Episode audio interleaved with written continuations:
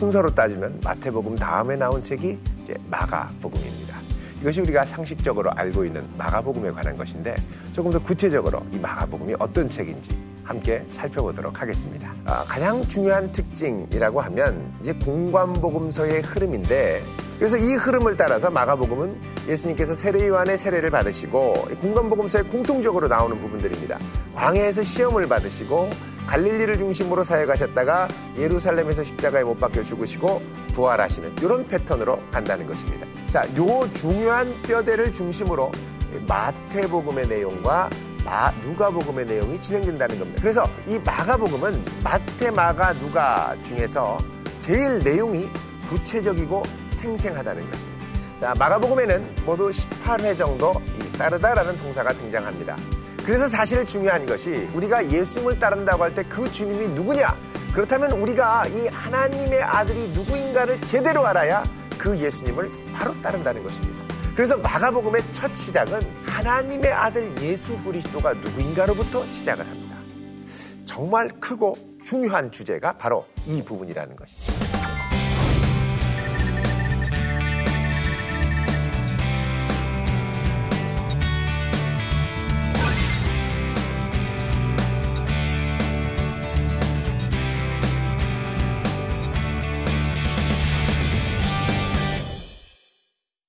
안녕하세요. 대전 도안교회를 섬기는 양형주 목사입니다.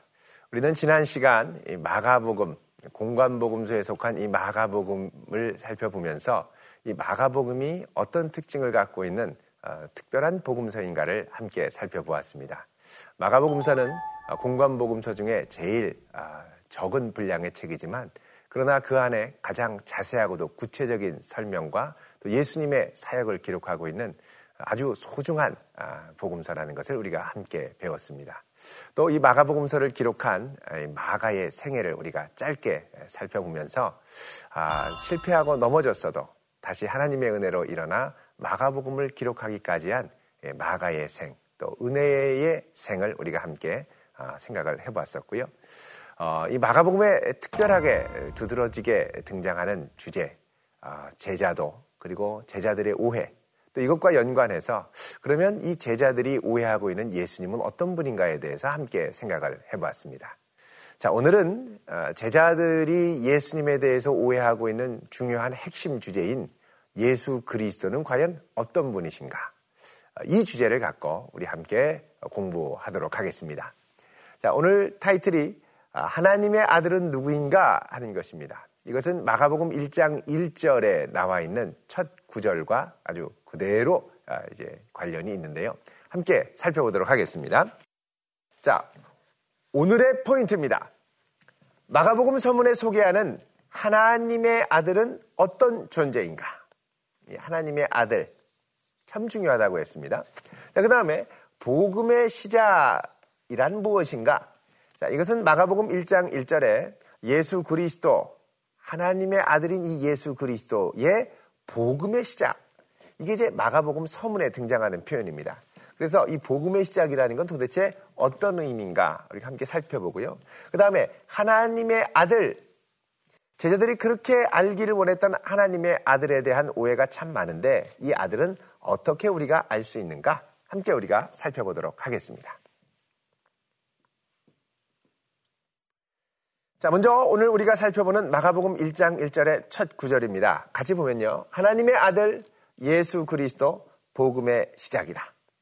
하나님의 아들, 복음의 시작.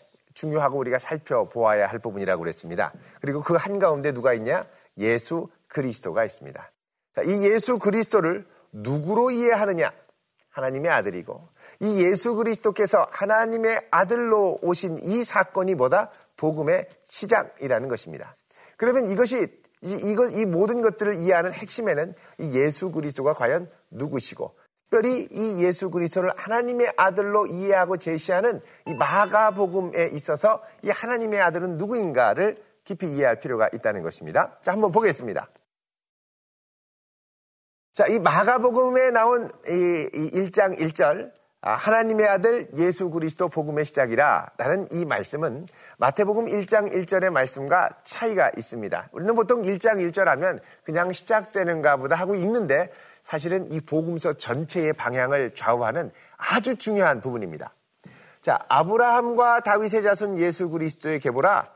우리 마태복음을 공부할 때는 이 마태복음 안에 아브라함의 언약, 다윗의 언약을 성취할, 그러니까 구약의 언약이죠. 언약을 새롭게 성취할 새 언약 예수 그리스도의 족보다라고 말씀을 드렸습니다. 그래서 이 마태복음은 이 임마누엘의 언약을 성취하시는 예수 그리스도의 사역으로서의 이 복음서, 이 마태복음, 임마누엘의 복음서로 우리가 함께 살펴봤었고요. 그 다음에 이제 오늘 우리가 보는 이 마가복음, 이 마가복음은 하나님의 아들의 복음서라는 주제로 우리가 함께 살펴보려고 합니다. 자, 그럼 하나님의 아들 우리가 생각해 볼 필요가 있습니다. 자, 우리가 흔히 아는 하나님의 아들, the Son of God, 이게 이제 대문자죠. 다른 말로 하면 유일하신 여호와 하나님의 아들, 삼위일체 하나님의 성자 하나님이라고 우리가 이해합니다만, 그 당시 로마 제국 다신교 사회에서 하나님의 아들은 이 유일하신 하나님의 아들만을 의미하지 않았다는 것입니다. 소문자 son, 소문자 God. 자, 이것은 그 당시 로마 신화 또 그리스 신화에 나오는 여러 신들 중에 그들의 신성을 갖게 된 한 신의 아들을 의미한다는 것입니다. 그래서 여기를 S를 붙이기도 합니다. God, 여러 신들의 신성을 공유한 아들. 자, 예수님을 하나님의 아들로 이제 여기서 소개를 하는데, 자, 그 당시 로마 제국에서 이 Son of God, 헬라어로 호후이오스투 세우라고 하는 이 하나님의 아들이라는 칭호는 특별한 의미가 있었습니다. 무슨 의미냐? 바로 로마의 황제를 가리키는 표현이었습니다. 자, 그래서 로마 황제는 온 세상을 통치하는 특별한 통치자고, 이 황제는 신으로부터 특별한 신성을 받았다라고 그 당시에 믿었고, 로마 황제의 신상을 세우며 이 로마 황제를 아주 신성시 했었습니다. 그래서 이 로마 황제 시저 또는 가이사라고도 하죠. 그래서 여러분, 신성 로마 제국, 이런 말 혹시 들어보셨는지 모르겠습니다. 신성을 부여받은 로마 제국의 황제 이 가이사, 시저는 신의 아들이다. 이거를 이제 아우구스투스, 네로, 이런 황제들이 특별히 강조를 많이 했었습니다. 그래서 이 에베소 지역에서 고고학자들이 이 금속문들을 발굴했는데, 이 금속문들을 보면 뭐라고 나와 있냐면 그 기록 가운데 신의 아들 황제 가이사 아우구스투스, The Son of God, 신의 아들 황제 가이사 아우구스투스, 또 신들 중 가장 큰 신의 아들 가이사, 또 온 세상의 주 네로. 자, 이런 식으로 로마의 황제를 신성시했다는 것입니다. 자, 그러면 그 당시에 신의 아들, Son of God이라고 하면 누구를 생각했냐면 당연히 로마의 황제였죠. 자, 근데 로마에 있는, 제국에 있는 성도들이 이 복음서를 처음 딱 읽는데 뭐라 그러냐? 하나님의 아들이 누구냐? 로마 황제가 아니라 예수 그리스도다. 이것은요, 반제국적인 선언입니다. 그리고 혁명적인 선언입니다. 상당히 위험한 선언이라는 것이죠. 그래서 이 복음서를 처음 볼 때 로마 제국 안에서 읽는 성도들은 전율을 금치 못하는 어마어마한 선언이라는 것입니다. 자, 이 하나님의 아들 예수 그리스도, 이분이 시작하신 뭐다? 복음의 시작이라는 것입니다.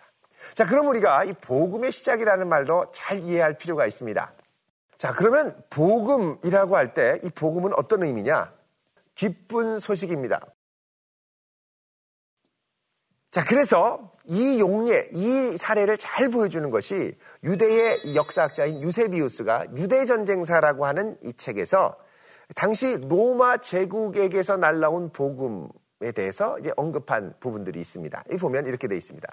이런 기쁜 소식, 그러니까 복음이죠. 헬라어로 유앙겔리온이라는 말을 씁니다. 이런 기쁜 소식이 로마에서부터 베스파시안에게로 날아온 것은 이 베스파시안은 이제 새롭게 황제가 된 베스파시안 황제를 말하는 거죠. 가이사. 날아온 것은 그가 알렉산드리아에 도착했을 때였다. 자, 알렉산드리아에 도착하자 동시에 그의 황제 즉위를 축하하기 위해 온 세상의 자신들이 그곳으로 몰려들기 시작하였다. 자, 이게 무슨 말이냐면 그 당시 주후 70년에 이게 70년이 이제 예루살렘 성전이 무너지는 중요한 해라고 그랬습니다. 이때 베스파시안 황제, 베스파시안 장군이 황제가 되기 바로 전에 그의 아들이 있었는데 누구냐면 디도 장군입니다. 타이터스. 디도 장군이 로마 제국의 이 군대들을 이끌고 어디로 진격했냐면 예루살렘 성으로 진격했습니다. 그리고 3년에 걸친 공격 끝에 예루살렘 성을 함락시키고 예루살렘 성은 불타서 멸망당하게 되었죠. 자, 이 소식이 제국에 전해지고 제국, 이 기쁜 소식. 그러니까 여기서의 이 기쁜 소식은 뭐냐? 디도 장군이 예루살렘 성을 무너뜨린 승리의 소식입니다. 참 아이러니하죠. 하나님의 성읍 예루살렘을 무너뜨린 그 소식이 기쁜 소식이 돼서 베스파시안에게로 날아왔다는 것이죠. 자, 그러자 이 아들의 승리를 탄탄한 기초로 해서 베스파시안이 당시에 이 북아프리카의 수도인 이 알렉산드리아 지역에 있었는데 이 소식을 듣고 이제 황제로 옹립받아서 로마의 황제가 됩니다. 그러니까 이 기쁜 소식, 황제의 제국이 승리한 소식, 황제가 되는 소식이 바로 제국에 있어서는 복음이다. 이것을 바로 이제 유대 전쟁사에서 보여주고 있다는 것입니다.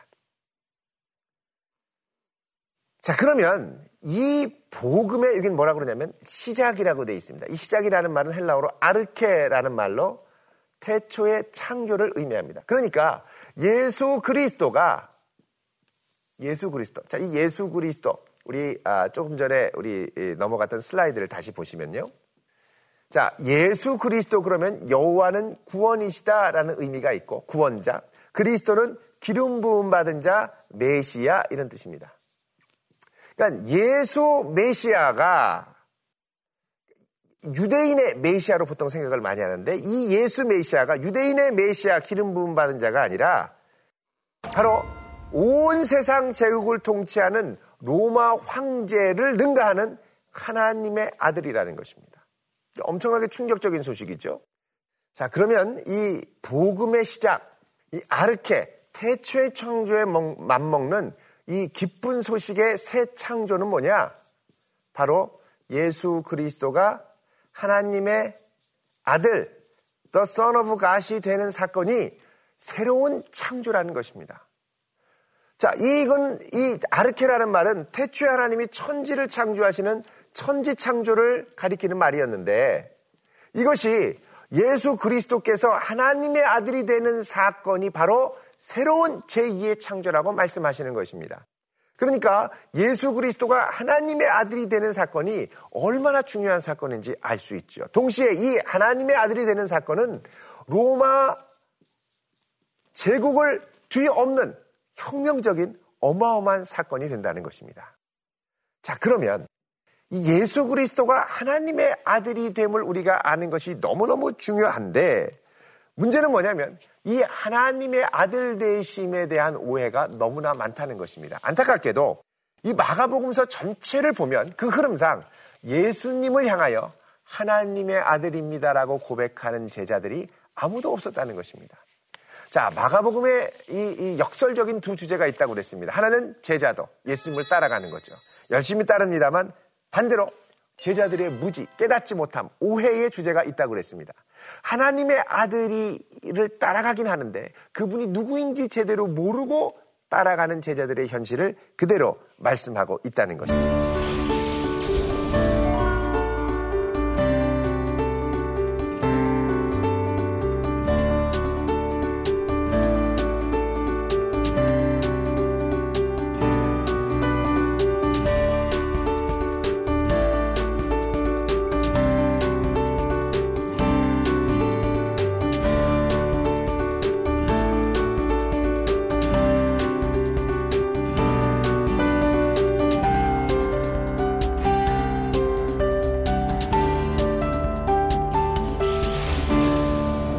사실 이 하나님의 아들을 따르면서 이분이 하나님의 아들이라는 걸 깨닫지 못한다는 건 엄청나게 충격적인 사건입니다.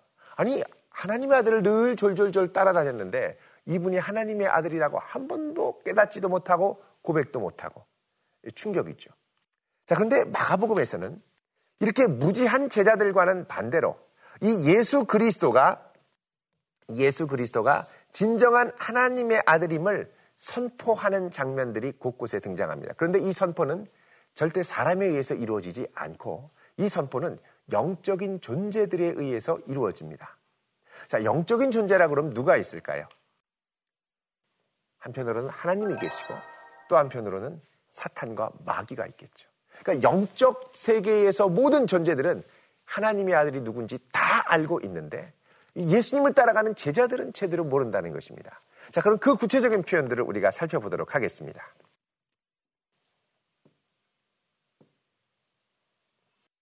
자, 먼저 마가복음 1장 9절에서 11절 말씀입니다.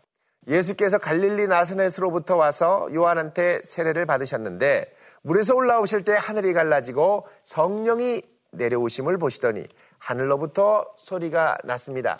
그러면서 하나님의 소리가 들리죠. 하나님께서 뭐라 그러십니까? 너는 내 사랑하는 아들이라. 내가 너를 기뻐하노라. 자, 하나님의 사랑하는 아들. 아주 중요하다는 것입니다.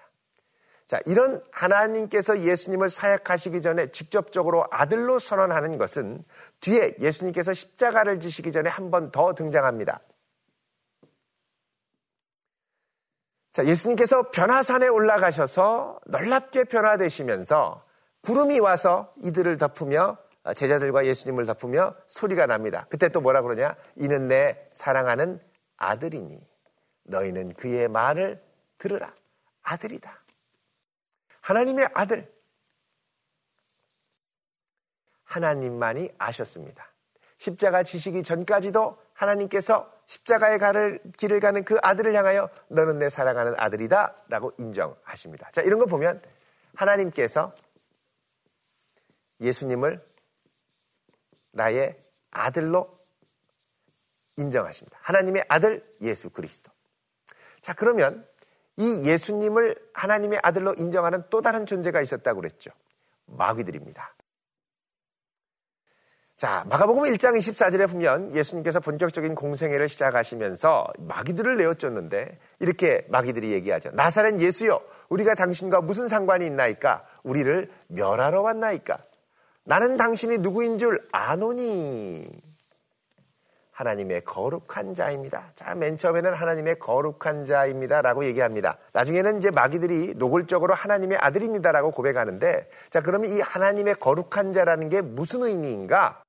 성경 몇 곳을 보면 이 거룩한 자가 곧 하나님의 아들을 의미한다는 것을 알 수가 있습니다. 자, 제일 먼저 우리가 살펴볼 것은 하박국 1장 12절 말씀입니다. 여기 보면 여호와 나의 하나님 나의 거룩한 이시여 라고 그러죠. 자, 여기 거룩한 이 바로 하나님을 이야기를 합니다. 그 다음에 보시면 요한복음 10장 36절입니다. 하물며 아버지께서 거룩하게 하사 세상에 보내신 자가 나는 하나님의 아들이라 하는 것으로 너희가 어찌 신성모독이라 하느냐. 자, 예수님께서 말씀하시죠. 요한복음에 거룩하게 하사 세상에서 보내신 자, 하나님의 거룩한 이. 그죠? 거룩한 자, 이 바로 하나님의 아들이라는 것입니다. 자, 이렇게 볼 때 하나님의 거룩한 자라는 것은 하나님의 아들을 의미한다는 것입니다. 자, 마가복음 5장 7절 8절에 보면 큰 소리로 부르짖으면서 지극히 높으신 하나님의 아들 예수여 나와 당신이 무슨 상관이 있습니까? 나를 괴롭히지 마옵소서. 그러자 예수님이 그에게 이르시기를 더러운 귀신아 나와라 말씀하십니다. 자, 여기도 하나님의 아들, 지극히 높으신 하나님의 아들 예수여 얘기하죠. 그런데 이 귀신들이 예수님을 자꾸 고백하고 얘기할수록 예수님 뭐라 그러냐면 조용히 해라 명령하십니다. 왜 자꾸 예수님께서는 조용히 하라고 하실까요?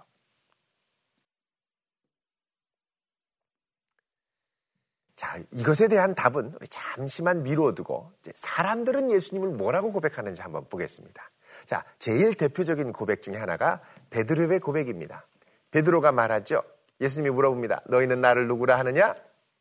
정답은 우리가 다 알고 있는 대로 예수님은 하나님의 아들.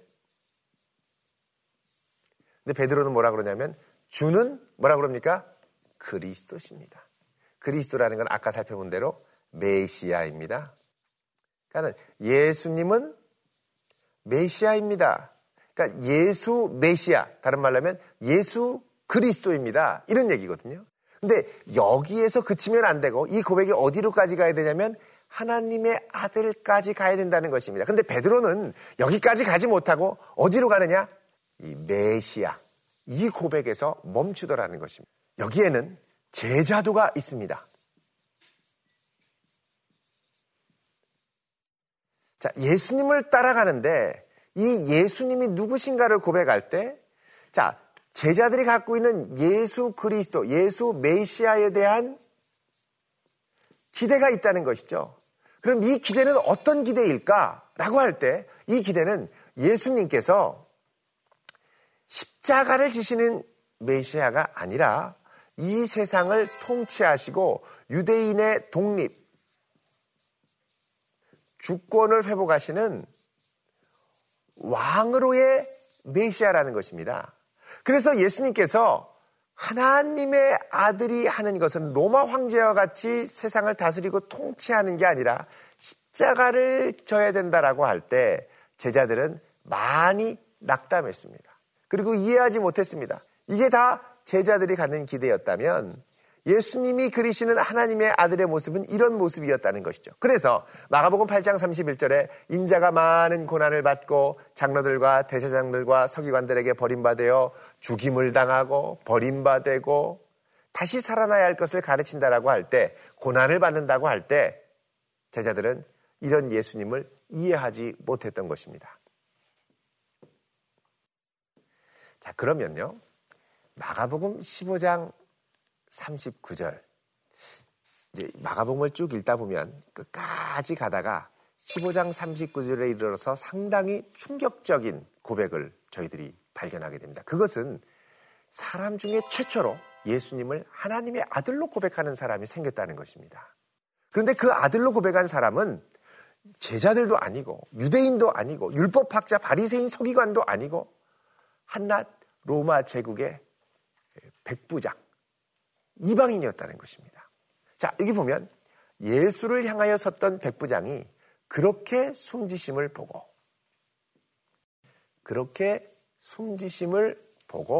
말합니다. 이 사람은 진실로 무엇이요? 하나님의 아들이었다. 자, 여기에 하나님 아들됨의 중요한 부분들이 등장합니다.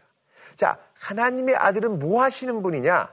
자, 로마의 백부장, 로마의 제국의 군대죠. 제국의 군대를 다스리는 군인이, 또 이방인이 예수님을 어디서 발견합니까? 그것은 세상에서의 승리의 자리, 명예의 자리가 아니라 바로 그렇게 숨지시는 자리입니다. 이 숨지시는 자리가 어디냐? 예수님의 십자가라는 것이죠. 그러니까 예수님을 처음으로 하나님의 아들로 고백한 사람은 십자가의 현장에서 비로소 제대로 이 사람은 진실로 하나님의 아들이었다고 고백하는 것입니다. 그렇게 볼 때 우리가 고백하고 발견해야 할 하나님의 아들의 복음은 어디서 발견할 수 있느냐? 십자가 아래에서 발견할 수 있다는 것입니다. 자, 예수님을 십자가 아래에서 발견해야 했기 때문에, 하나님의 아들을 십자가 아래에서 발견해야 했기 때문에 십자가를 지시는 그 예수님을 따라가는 제자들이 예수님의 십자가 지심을 믿음으로 받아들인다면 이 고백할 수 있겠지만, 이 제자들 마음에는 이제 예수님이 예루살렘 들어가시면 왕이 되실 거야, 나는 그분의 우편에 좌편에 앉을 거야, 자, 이런 헛된 기대를 갖고 가는 한 절대 이 하나님의 아들은 발견할 수 없다는 것입니다. 이것을 소위 말하는 뭐라 그러냐면 메시아의 비밀 모티브다라고 얘기를 합니다. 메시아닉 시크릿이죠. 메시아의 비밀은 뭐냐? 메시아는 세상의 왕자, 에서 발견하는 것이 아니라 가장 낮은 십자가에서 발견된다는 것입니다.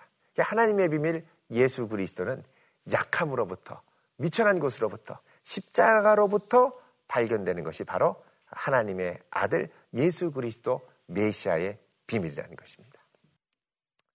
자, 예수님이 누차 이런 말씀을 하셨죠. 나를 따라오려거든 자기를 부인하고 자기 십자가를 지고 나를 따를 것이라. 자, 제자들이 예수님을 많이 따르긴 따르는데 무엇을 앉았느냐? 십자가를 전혀 고려하지 않았다는 것입니다.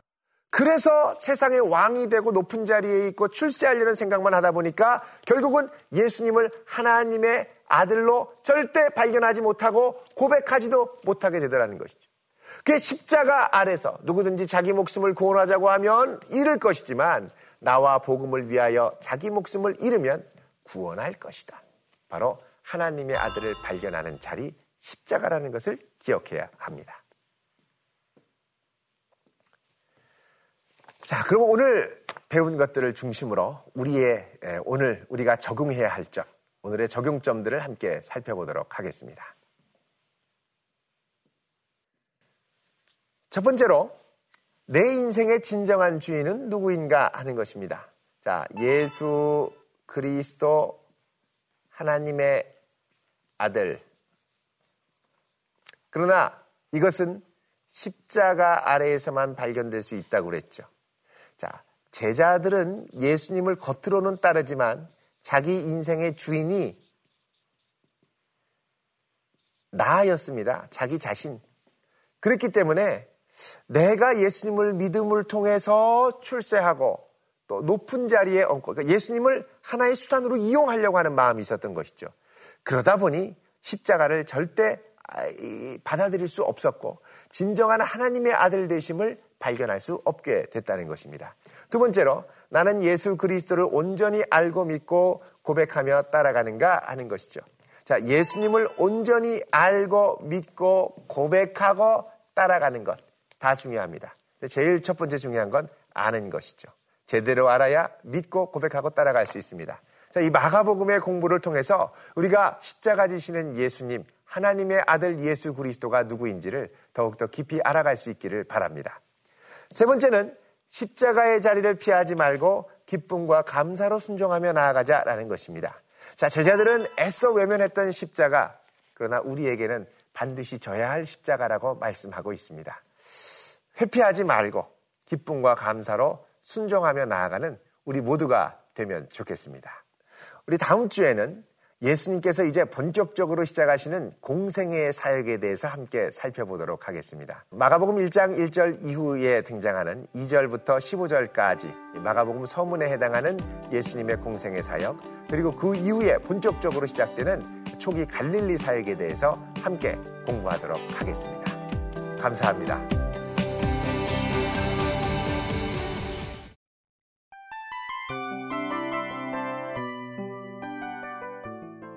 이 프로그램은 청취자 여러분의 소중한 후원으로 제작됩니다.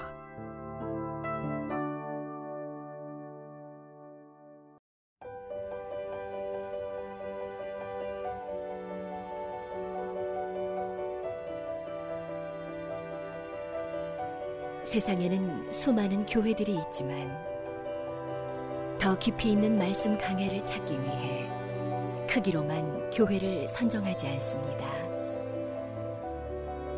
보다 좋은 영적 콘텐츠를 더 많이 나누기 위해 방송비를 받지 않습니다. 1년 365일 복음만 전하고 싶어서 우리는 광고를 하지 않습니다. 온누리의 복음을 땅끝까지 CGN TV와 함께 땅끝 선교사가 되어주세요.